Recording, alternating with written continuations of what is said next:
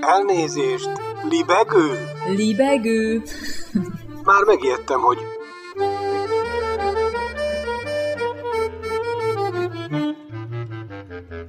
Üdvözlöm Önöket! Ez itt a Libegő újabb szellemröptető műsora. Balázs Attila vagyok, kívánok jó szórakozást!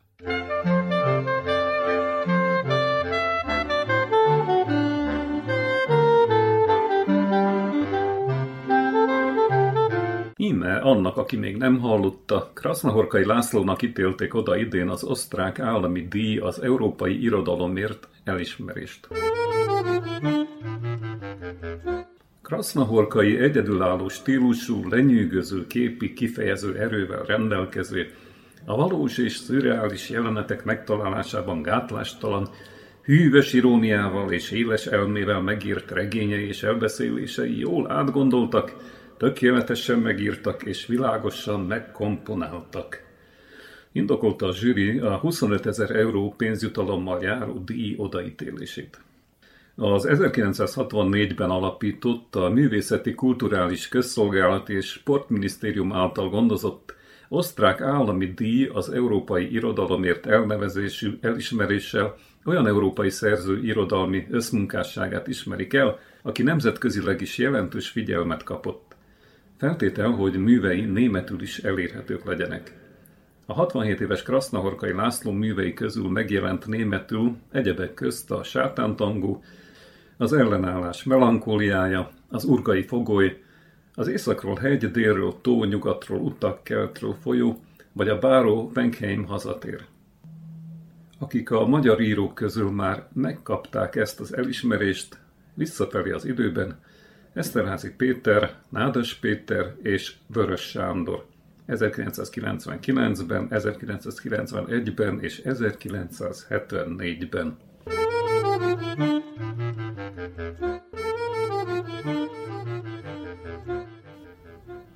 A díjazott maga meg így nyilatkozott a Magyar Hang egyik márciusi számában Ficsor Benedeknek, aki többek közt a következő kérdést tette föl neki.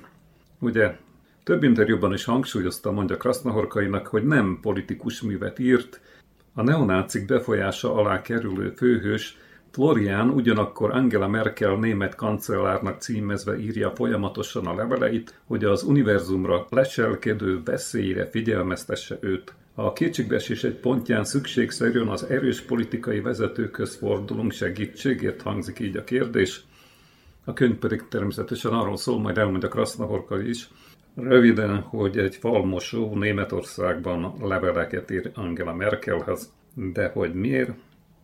Ugye azt mondja a Krasznahorkai, hogy bizonyára van ilyen ilyesféle kétségbeesés is, ugye ez válasz a kérdésre, de könyvem főhőse, aki nem kerül neonácik befolyása alá, kifejezetten rettek tőlük, csak apaként tisztelt munkadója náci volt, amiatt van velük távoli kapcsolata. Szóval a főhősnek a kétségbeesés nem ilyen, ő nem azért fordul Angela Merkelhez, mert benne az erős politikust látja. Florian Herst Merkelben egyáltalán nem is érzékeli a politikust, azért fordul hozzá, mert olyan személynek tartja, akiben megbízik, és aki meggyőződése szerint biztosan segíteni tud a világon. Florian számára a Merkel anyafigura. Némi eltéréssel és egy ellenkező előjelű szereposztással de mechanizmusát tekintve hasonlít ez az egész ahhoz, mint amikor a mi csontvárink levelet írt a bécsi külügyminiszternek, kérvén, hogy továbbítsa a császárhoz, miszerint ő csontvári, a világot már megmentette, nem kell vele többet, vagy hát ugye tovább fáradozni. És mondja még Krasznahorkai László, itt ugye hát főleg a itt főleg a legutóbbi műve a Herst 07769 című regényel kapcsolatban, hogy, folytatja, hogy én megvetem a politikát. Elég direkt. Azt a szűk nézőpontot, ahonnan az ember nem egyéb, mint a saját csupasz érdeke. Ezért is idegenkedem Marx-tól. Kelet-Németországba, pontosan Türingiába Johann Sebastian Bach vezetett. Az ő emlékhelyeit kívántam egyszer az életben meglátogatni, és utam során csatlakozott hozzám egyszer csak Florian Herst, és kezdte mondani a történetét, ugye a falmosó. Nem vonhattam ki magam elbeszélése, sorsa, rendkívüli szuggesztivitása ahol, és amikor elkezdtem leírni a történetét a maga összes vonatkozásával együtt, természetesen nem maradhatott ki a Türingiában rejtetten gomolygó neonáci vonatkozás sem. A neonáci jelenlét, a neonáci agresszivitás tradicionálisan hozzá tartozik az ottani valósághoz. Márpedig Florian Herst története a valóságban játszódik, azzal, hogy leírtam. Nem szerénytelen, de így van. És akkor mondja még Krasznahorka itt egy rövid idézetben. Nem, nem. Ez mind, ez mind elmondható erről a világról, amit elmondtál, azzal a kiegészítéssel, hogy, hogy semmiképpen nem azt jelenti a én nem is prefasisztának vagy protofasisztának, egyszerűen neofasisztának vagy fasisztának nevezném, jelenségeknek a, az eluralkodása, azért az nem jelenti azt, hogy Türingia egy náci vidék. Ez még Zaxerre sem mondható el, a mi esetünkben, mint amilyen Hamzon volt, vagy amilyen Indulatos hogy többször mondtam már, de hát ha valaki még nem ismeri. Az embereknek nem profétákra van szükségük, hanem hamis profétákra. És még egy az a nap, ami számunkra nem létezik, amely itt kisüthetne. Ez a mi kozmológiai állandónk. Hát nem egy optimista nézet. Jó, maradjunk ennyibe Krasznahorkai díjával kapcsolatban, és annak apropóján. Így hát Krasznahorkai László, most pedig libegőnk lírai szakaszán Verseiből felolvas Viola Sandra.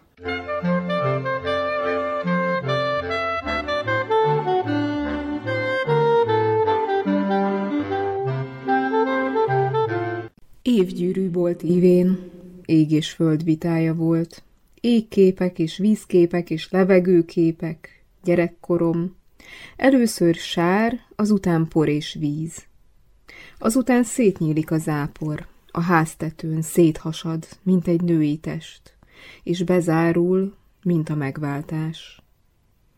A gyerekeknek minden jár, vagy csak az úgynevezett élet, amin mindenki olyan keveset ért, amennyit nem szégyel.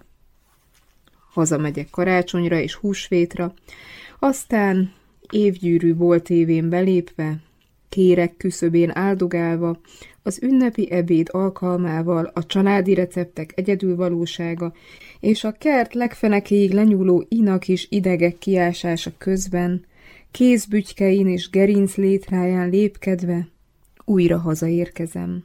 Ez az egyetlen út, amelyen az ember nem visszatérő, hanem hazaér.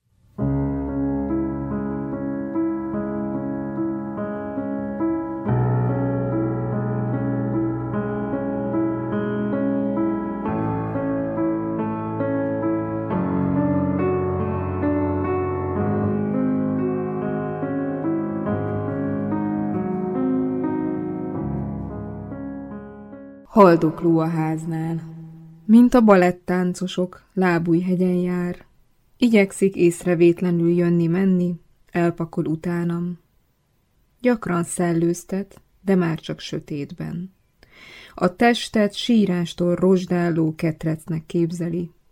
Könnye úgy fut a nyakán végig, mint régi házon a borostyán, idomul, rejtőzködni próbál, felfekszik puhán minden köré gyűlt pillanatra. Olyankor nyílt vízként néz, lebeg, arcunk fekete sirályá változik fölötte.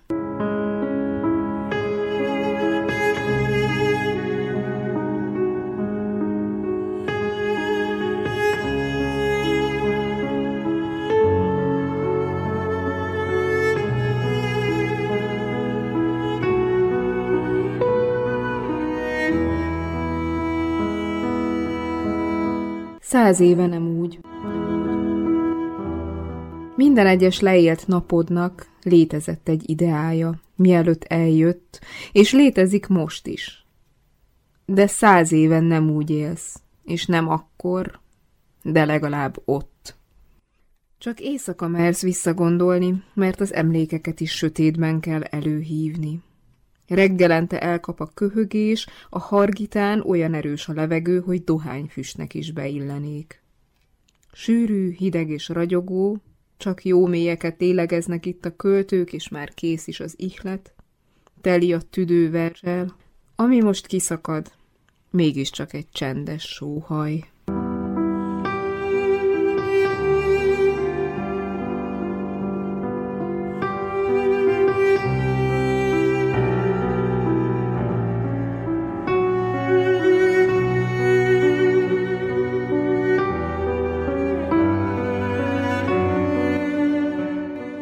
Változatlanul a libegőt hallgatják, és amit hallottak, Viola Sandra versei voltak a szerző tolmácsolásában.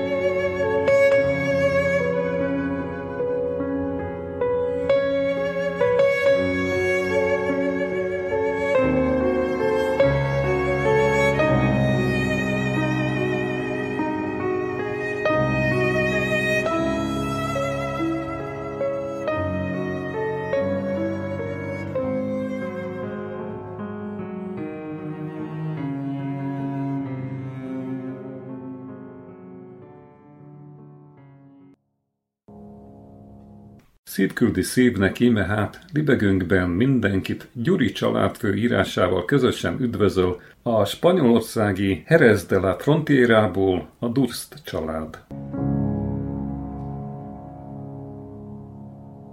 Emlékezni tilos? Az emlékezet semmit sem segít, semmit sem könnyít. Körösi Zoli utolsó könyvének az ítéletidőnek egy mondatát idézem. Vajon miért gondolom mégis, és egyáltalán miért gondolja bárki is, aki az emlékeit próbálja leírni, hogy az fontos lehet mások számára?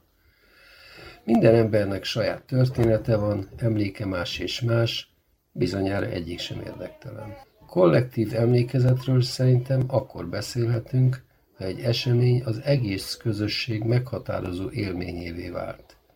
Háború, vészkorszak, különböző ideológiák által meghatározott társadalmi berendezkedés, Horti Rákosi, Kádárkor és most az Orbánizmus.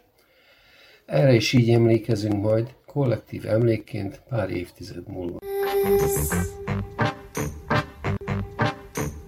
Tompa Andrea Haza című könyvét olvasom. A menekülésről, az emigrálásról, a nyelvbezártságról, az elszakadás lehetetlenségéről.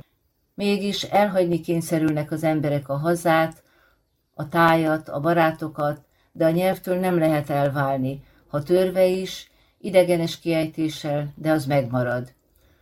Visszatérő hullámokban a háború, a megélhetés, az elnyomás elől menekülve, vélt vagy valós fenyegetettség miatt, szabadságvágy által vezérelve, Folyamatosan zajlik ez ma is. Szuszekármisi egy biztos pont volt annak idején Nyugat-Berlinben, ha sikerült átmenni a falon a Friedrichstrassei vagy a Checkpoint Charlie átkelőnél. Három emeletes, nyikorgó falépcsős, békebeli lakását megjártuk néhányan a Berlinálé csóró vendégeiként. Utazási vállalkozása volt, keleti irányokat célzott meg, Biciklitúrákat szervezett, szerette a jó zenéket. Csak nemrég értesültem róla, hogy már vagy tíz éve meghalt. Vannak, akiket megőriz az emlékezés. Emlékezni tilos? Valamikor a 80-as évek vége felé elkezdtek hazaszivárogni a 70-es évek menekültjei, Szent Jóbi, Sípos Pista, Pintér Georg, Halász Péter, Bálint Pista, Najmányi Laci és még sokan mások, van, aki végleg, van, aki csak átmenetileg, és néhányuk örökre itt ragadva a föld alatt. Azok, akik nem bírták a kádárizmus puha diktatúráját, reménykedve, kimondva, kimondatlanul, de honvágytól üzve hazajöttek. A délszláv háború menekültjei közül is sokan visszaköltöztek az utóbbi években, hátrahagyva az itt nehezen megszerzett életformát. Tettek egy sétát az élet vad oldalán. Mit tudhatok én a távoli haza dolgairól, pár ezer kilométernyi távolságból? amit az internet hírei közvetítenek, és amelyeket látni enged saját információs buborékon fala. Tudhatom-e, hogy a politikai érdekcsoportok által vezérelt, a kultúra átszervezésével kapcsolatos dolgok, múzeumok, irodalom, színház, film és legújabban a zene, vajon tényleg a kultúra szereplőinek érdekét szolgálja, vagy csak ideológiai öntecs egy megszerezhető torta szeleten? Ha nem vagyok ott, akkor az árnyalatok nem láthatóak. A távolság totálképe elmossa a finom kontúrokat. És erről, például DS újabb területszerző akciójáról hiába kérdezem az ottaniakat. Kitérő válaszuk elkedvetlenít, pedig lehet, részben igazuk van. Jó, akkor hát itt fogunk élni, és úgy, ahogy lehet. Csavarok egyet béké mondatán. Emlékezni tilos? Egy barátom aliázott pár éve. Egy másik most készül rá. És én kb. tíz éve éreztem, hogy nem tudok ott maradni, ahová születtem. Ez az elvágyódás, vagy a kényszer szülte döntés az ember sajátja. Menekvés. A helyben maradás is egy döntés, de változtasd meg az életed rilkei tanácsa sokszor erősebb ösztönző. Néha egyszerűbbnek tűnik elmenekülni a lehetetlen helyzetek elől, mint megváltoztatni. Ezt tettem én is tíz éve, amikor addigi életem folytatása kilátástalannak tűnt. Vagy kalandvágyból otthon maradhattam volna? Mint ahogy szüleink döntöttek annak idején. Ha nem vagyok ott, akkor az árnyalatok nem láthatók. A távolság totálképe elmossa a finom kontúrokat, és erről például DS újabb területszerző akciójáról hiába kérdezem az ottaniakat, kitérő válaszuk elkedvetlenít, pedig lehet, részben igazuk van. Jó, akkor hát itt fogunk élni, és úgy, ahogy lehet. Nézzetek meg egy részletet Feléni Amarkord Emlékszem című filmjéből.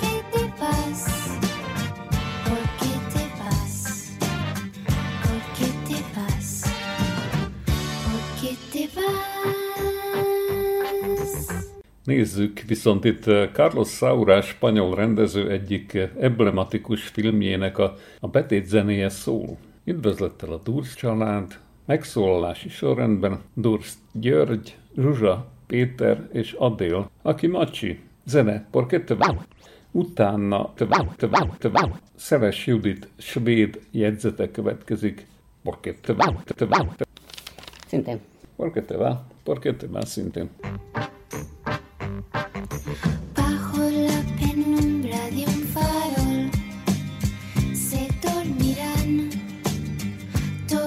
las cosas que quedaron por decir se dormirán junto a las manillas de un reloj. Esperarán todas las horas que quedaron por vivir. Esperarán.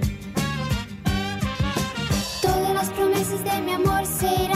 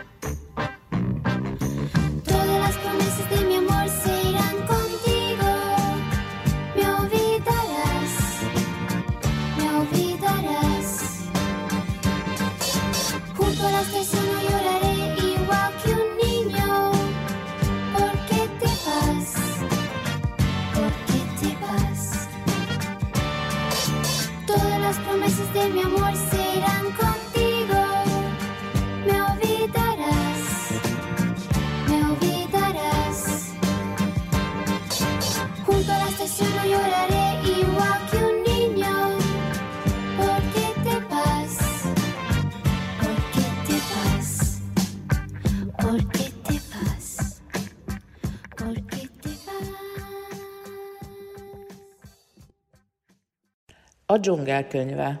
Sokat tanítottam magyar iskolában, óvodában, mielőtt még kijöttem volna Svédországba.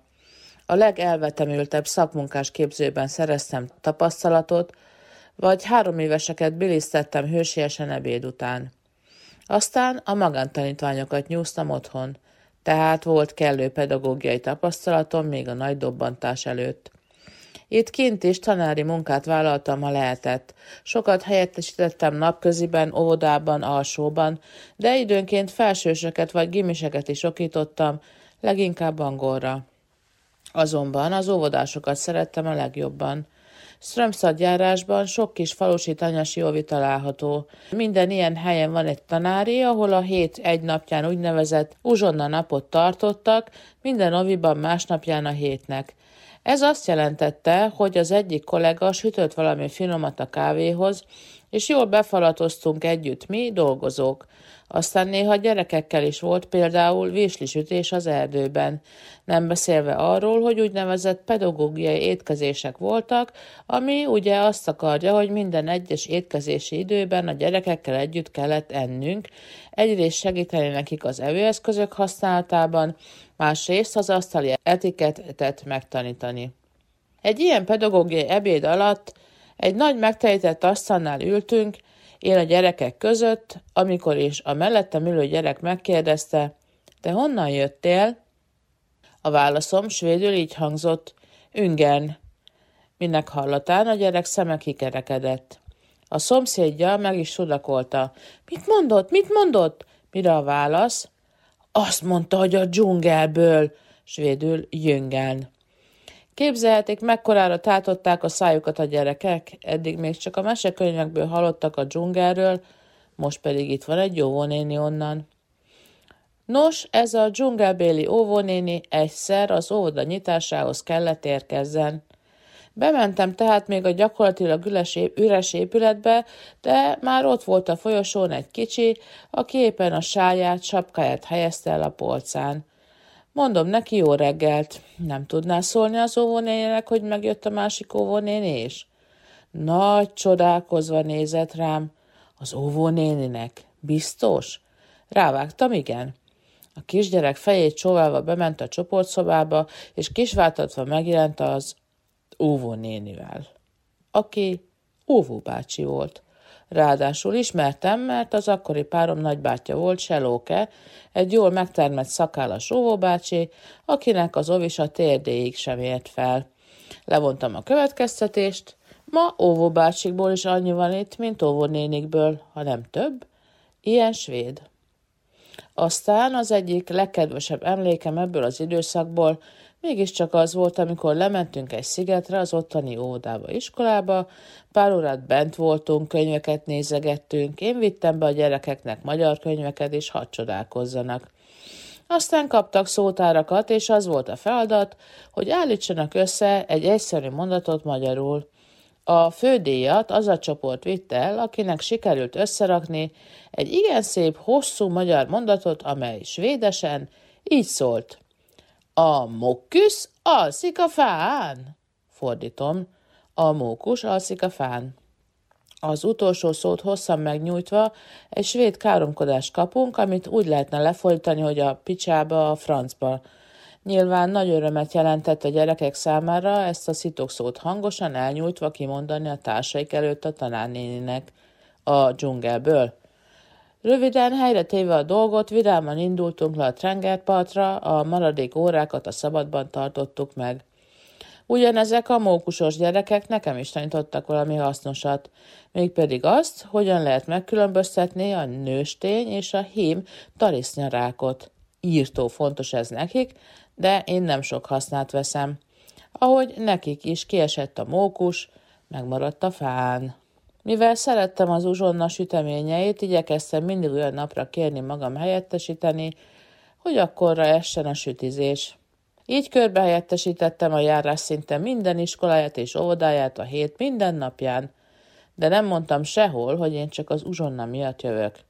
Persze, hogy nem csak azért, hanem a remek gyerekek miatt is.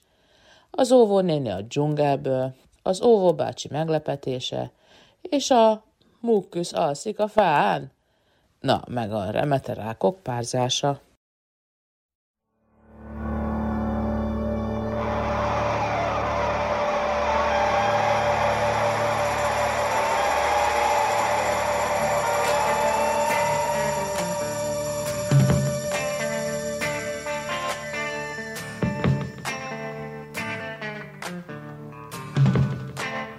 Jó, ez itt Szeles Judit és a CCR.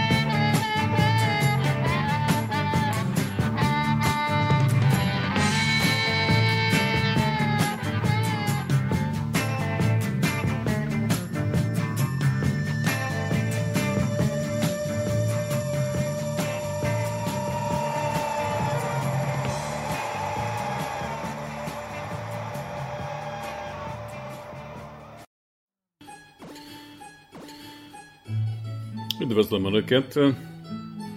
Ugye per definíció nem, a Cosa Nostra leghíresebb és hírhettebb ugyebár olasz mafia csoport, amely a 19. század közepe felé alakult ki Szicíliában.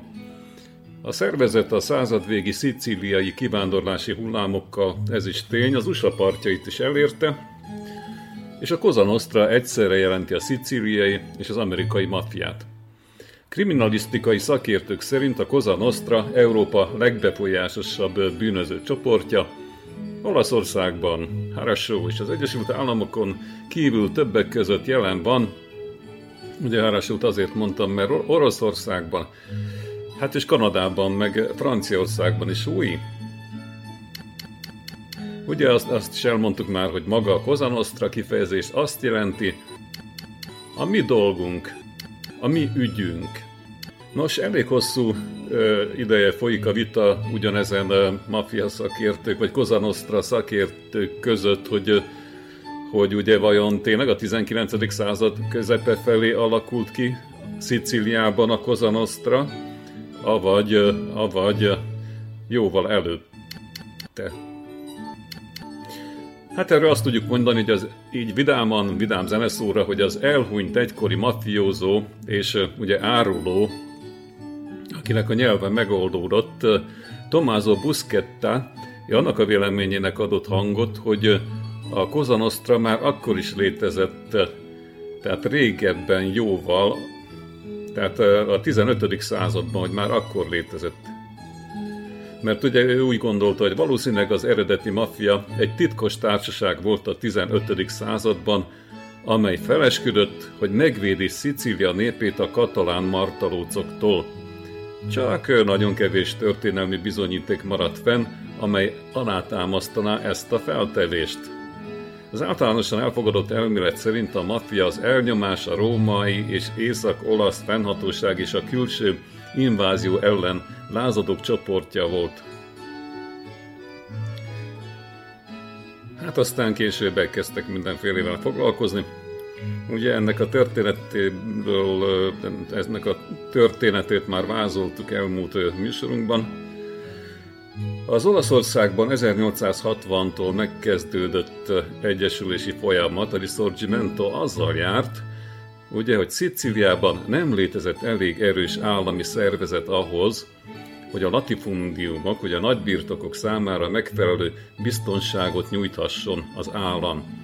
Épp ezért ugye a nagy földbirtokos családok létrehoztak egy védelmi erőt, amely gyorsan kiterjeszkedett Szicília összes gazdasági területére.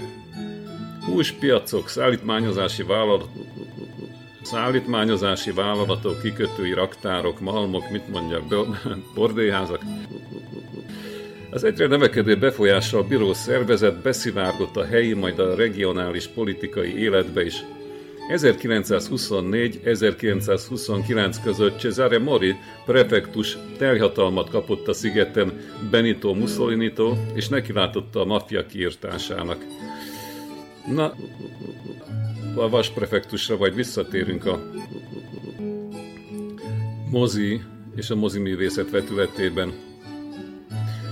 Itt azonban még azt kell mondani, elmondani, hogy az üldöztetés Azonban csak az illegalitásba, ker, illegalitásba kergette a maffiózókat valamiféle partigiánóba, és kikényszerítette földrajzi elterjedésüket.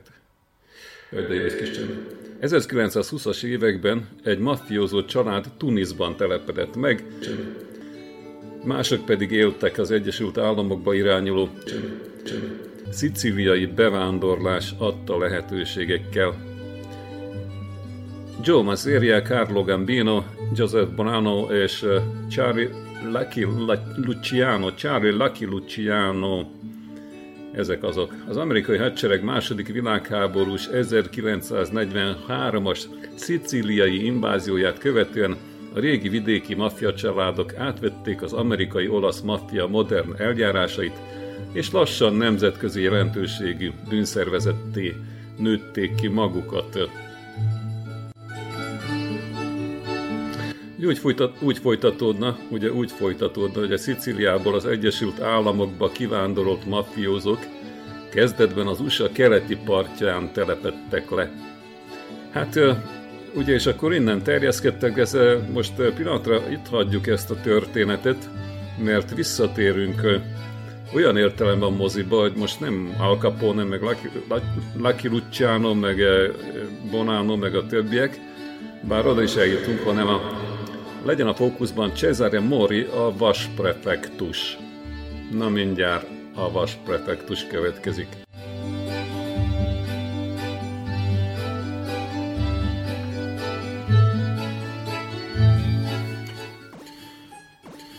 Arról ír a Filmvilág 2018. évi 2018. szeptemberi számában Pár Ádám, Fekete és Vörös, ugye inverziója Vörös és Feketének címmel, hogy míg a maffia fénykorát élte az Egyesült Államokban, addig Olaszországban a fasizmus éveiben a szervezet a föld alá kényszerült, tehát ez az illegalitásba vonulás. Jó, partigiano, dododododom, de na jó, az más. Mussolini a sziget, igen, hát azok voltak a Mussolini ellenségei. Jó, partigiano, dododododom, na mindegy. Mussolini a sziget prefektusává Cesare Morit nevezte ki, aki erőskezű, sőt kegyetlen eszközökkel látott neki a sziget megtisztításához. A Páliából származó Mori felismerte a korábbi észak-olasz rendőrtisztviselők alapvető szemléleti hibáját. A mafiát egyszerű rendőri, nem pedig társadalmi és kulturális kérdésnek tekintette. Az új prefektus, nota bene, rájött, hogyha az állam győzni akar ebben a harcban, akkor el kell nyerni a szicíliai lakosság bizalmát. Mert ez sikerül, semmi sem állhat, ahogyan mondta, a harcos, a szavolyai, a fasiszta Szicília álma megvalósulásának útjába. Éljen a Duce! Az éjszakai csendes, tömeges letartóztatások, egész családok és lakónegyedek deportálása mellett Mori ezt a célt a parasság körében végzett kampányjal vélte megoldhatónak. Az erőteljes fellépésnek volt hatása. A szicíliai nagybirtokosok egyre nagyobb része kollaborált a fasiszta rendszerrel. Mori harcát két olasz filmben is megörökítették. A Pasquale Squiteri által rendezett Vas Prefectus, ez 1977-ben készült, és a Rái tévésorozata a, a Cesare Mori, a Vas Prefectus című 2012-ben készült. Ez a kettő állított emléket a fasiszta bürokratának, aki ténylegesen sokat tett azért, hogy kiérdemelje a szicíliai parasztoktól a kedveskedő paraszt prefektus jelzőt. A maffia elleni harc és a szicíliai fejlődés érdekében tett szolgálata miatt sokan hajlamosak megbocsátani neki, hogy mégiscsak Mussolini rendszerét szolgálta. Igaz, a rendszer kezdetén és végén szemben állt a Duce politikájával.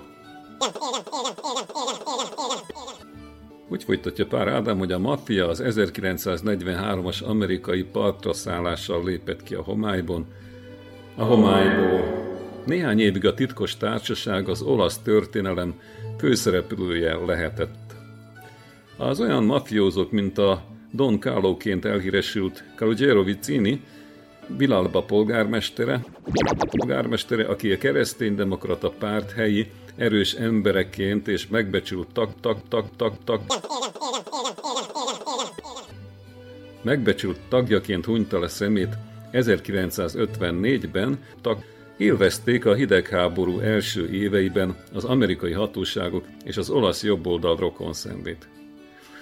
No de a fasizmus bukása után társadalmi forradalom fenyegetett délen, és az amerikai meg olasz hatóságok úgy vélték, hogy a kommunista fenyegetéssel szemben itt partigiano, dododododom, még mindig a mafiózó luparája, farkasölő puskája a legbiztosabb védelem. Dododom, dododom.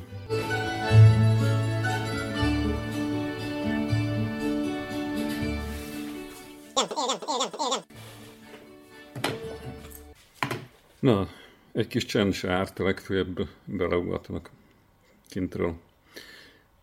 Kiskutyák.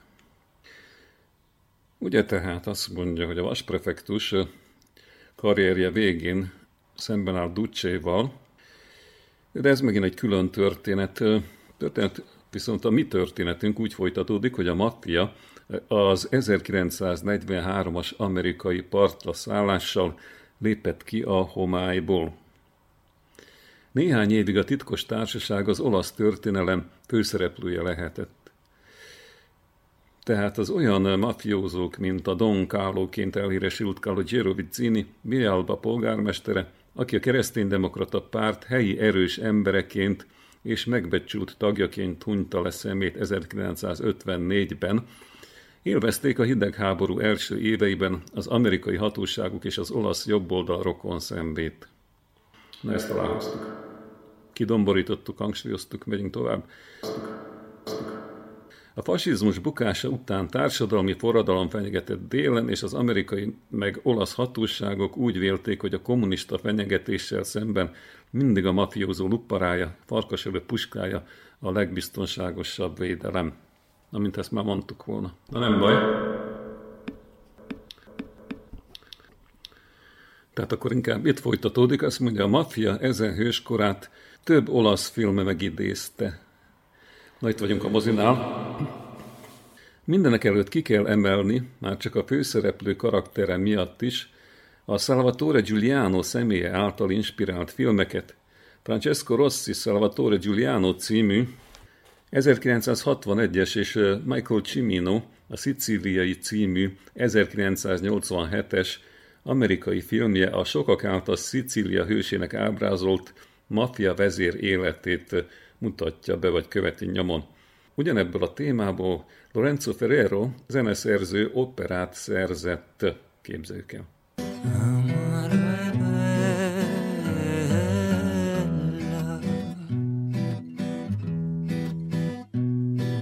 No de teszi fel a kérdést Pár Ádám, mivel érdemelte ki vajon Giuliano az érdeklődést? Hát igen, itt szokott lenni. Egyrészt sokan afféle Robin Hoodot láttak benne, aki a gazdagoktól rabol.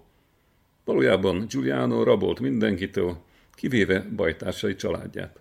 Csak annyiban volt igazság a mendemondában, hogy a fasizmus éveiben érinthetetlennek tekintett szicíliai arisztokráciát is fosztogatta, és a botrányos eseteket a lapok felkapták. Tár, tár, tár. És ez fiatalon, mindössze 28 évesen halt meg egy összecsapás során. Az ilyesmi mindig legendáció. Harmadszor, tár, tár, tár, sorsa tragikusan összefonódott az akkori szicíliai politikával. Tár, tár. Ugyanis Giuliano belekeveredett a titkos szicíliai szeparatista mozgalomba, amely 1945-47-ben komolyan fegyverkezett, hogy egy kommunista választási győzelem esetén kiválik Olaszországból. Partigiano, dododododom. Giuliano azonban súlyos hibát követett el azzal, hogy 1947. május 1-én egy kommunista népgyűlés résztvevőit halomra levette köztük parasztokat, asszonyostól, gyerekestől. Ajaj. A Purtedada Ginestrai mészárlás már a szeparatista mozgalomnak is sok volt, és az olasz közvélemény Giuliano fejét követelte.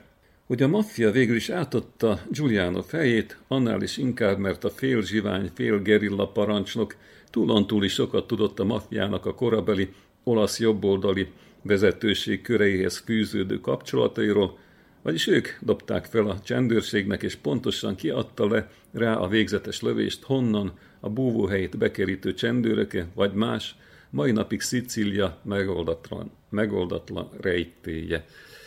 Nem annyira megoldatlan, nem a csendőrök lőtték le, maga a mafia.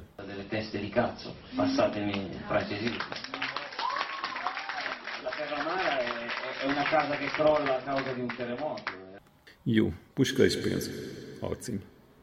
Pár Ádám írása, filmvilág, elkanyarodunk tőle, visszakanyarodunk. Azt mondja, hogy a maffia és a társadalmi forradalom konfliktusával indul a Corleone című 1980, nem, 1978-as film. A filmet ugyanaz a nápolyi születésű rendező, Pasquale Schitteri jegyzi, mint a vasprefektust, és meg annyi maffiás, kamorás, valamint dél-itáliai témájú filmet. A Corleone bemutatja a szicíliai parasztlegény Vitto Gargano mafia vezéré emelkedését. Gargano barátja, Michele Labruzzo kommunista agitátor lesz, aki a háború után lelkesen vezeti a szegény parasztokat és cselédeket, de Micheli báró földjére. A háború után a parasztok jogosan érezték úgy, ugyanis, hogy részesedni kell a hatalmas latifundiumokból, hiszen ők dolgoztak, izzadtak rajta évszázadokon át. A tűző afrikai nap alatt, idézőleg között afrikai, most már egyre afrikai más szempontból, mindegy afrikai nap alatt, amíg uraik Palermóban és Nápolyban heverésztek, ugye hát vakarázták a töküket az árnyékban, a dús vastag árnyékban. Delle teste di cazzo, passatemi francesi. Hát ez egy régi római burzsá, burzsá hogy jön, de na mindegy, arisztokrata attitűd. Csak hogy folytatódik, Labruzzo nem számol azzal, hogy nem a Szicilián kívül élő, nem sok vizet zavaró báró és, és családja az igazi ellenség, hanem a maffia, amely az urakat védelmezi. A jószág igazgató egyúttal helyi, becsületes ember. Don Giusto fegyvereseivel védi a latifundiumot a vörösöktől, partigiano, don don don don don. Partigiano, don don don don don. Don Giusto joviális szavakkal próbálja eltéríteni Labruzzo szándékától, mondja. Tisztelnek, mert parasztok fia vagy. javait, Leci. Ugye a fiatal forradalmárnak dicséretbe burkolt fenyegetéssel, ugye érezzük ezt a dicséretbe burkolt fenyegetést. Labruzzo lelkesítő beszédet intéz a tömeghez, amelyre puskacsövek szegeződnek. A néző már egy új Purtedda de Ginestrai mészárlás számít, vagy Ginestrai mészárlásra számít, de végül a konfliktus feloldódik, amikor a közrendű mafiózók belátják, hogy a parasztok értük is küzdenek és eldobják a puskájukat. Don Giusto azonban zsarolással ráveszi Gargánót a barátja meggyilkolására.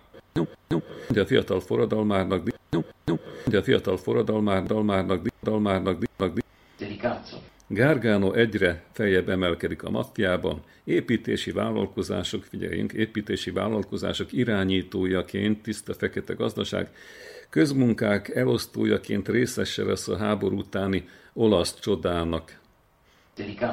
Ez még nem a Forza Italia, de...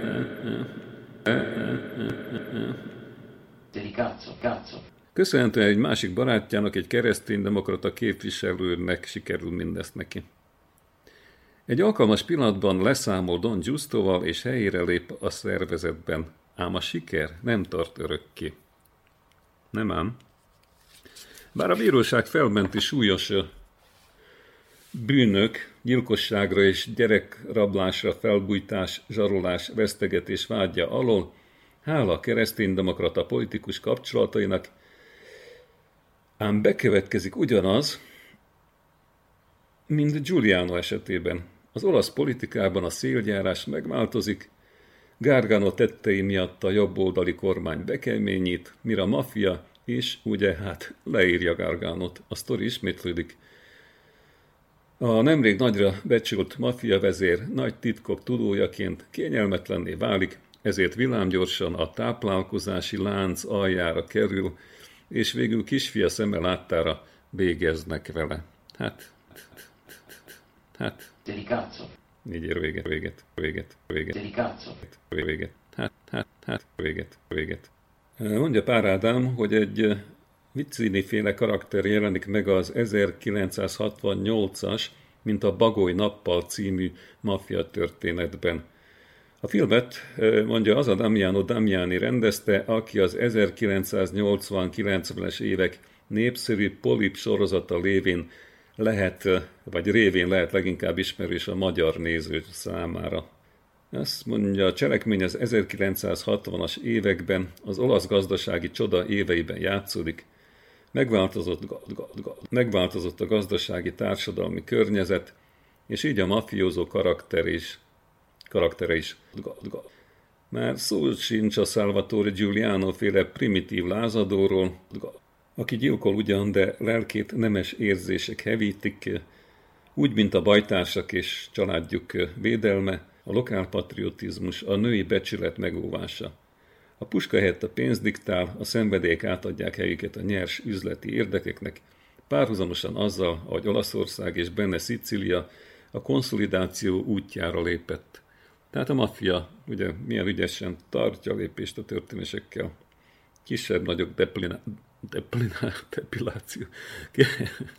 bocsánat, bocsánat. Delikáció. Balázs. Kisebb-nagyobb deklinációkkal, de ugye mindig megtalálja a pragmatikus utat. Mert hát tudjuk, a polip olyan egyébként milyen, mindjárt meglátjuk.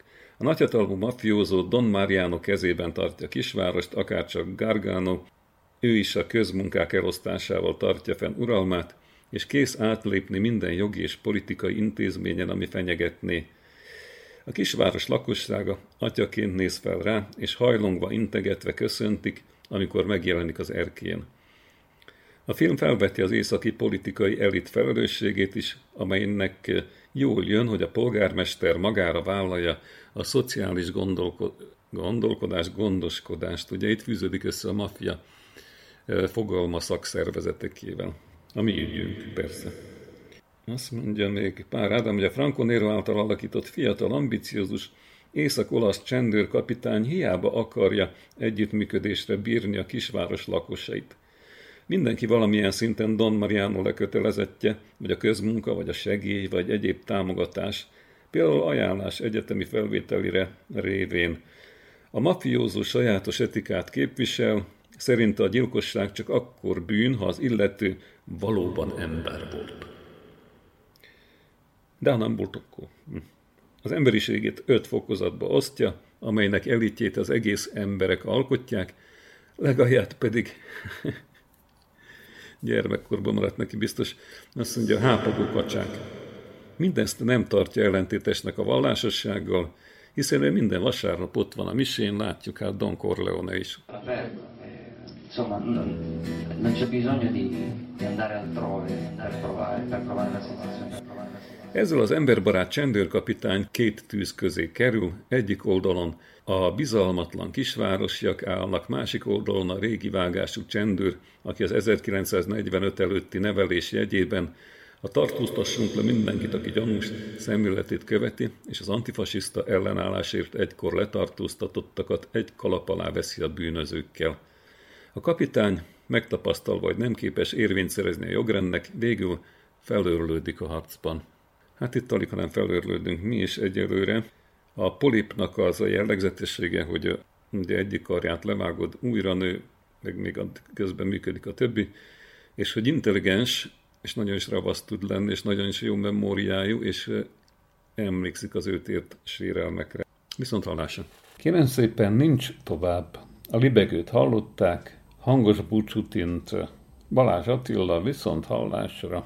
La terra amara non è soltanto quella che lasci, eh, la terra amara è quella che, che calpesti ogni giorno, su cui cammini ogni giorno, perché la terra amara è un padre che perde il lavoro, una madre disperata, un bambino bullizzato da delle teste di cazzo, passatemi il francesismo.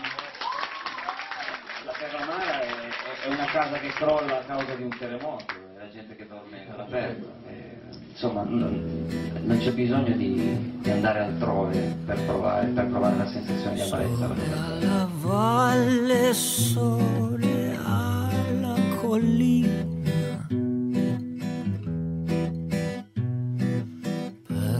campagne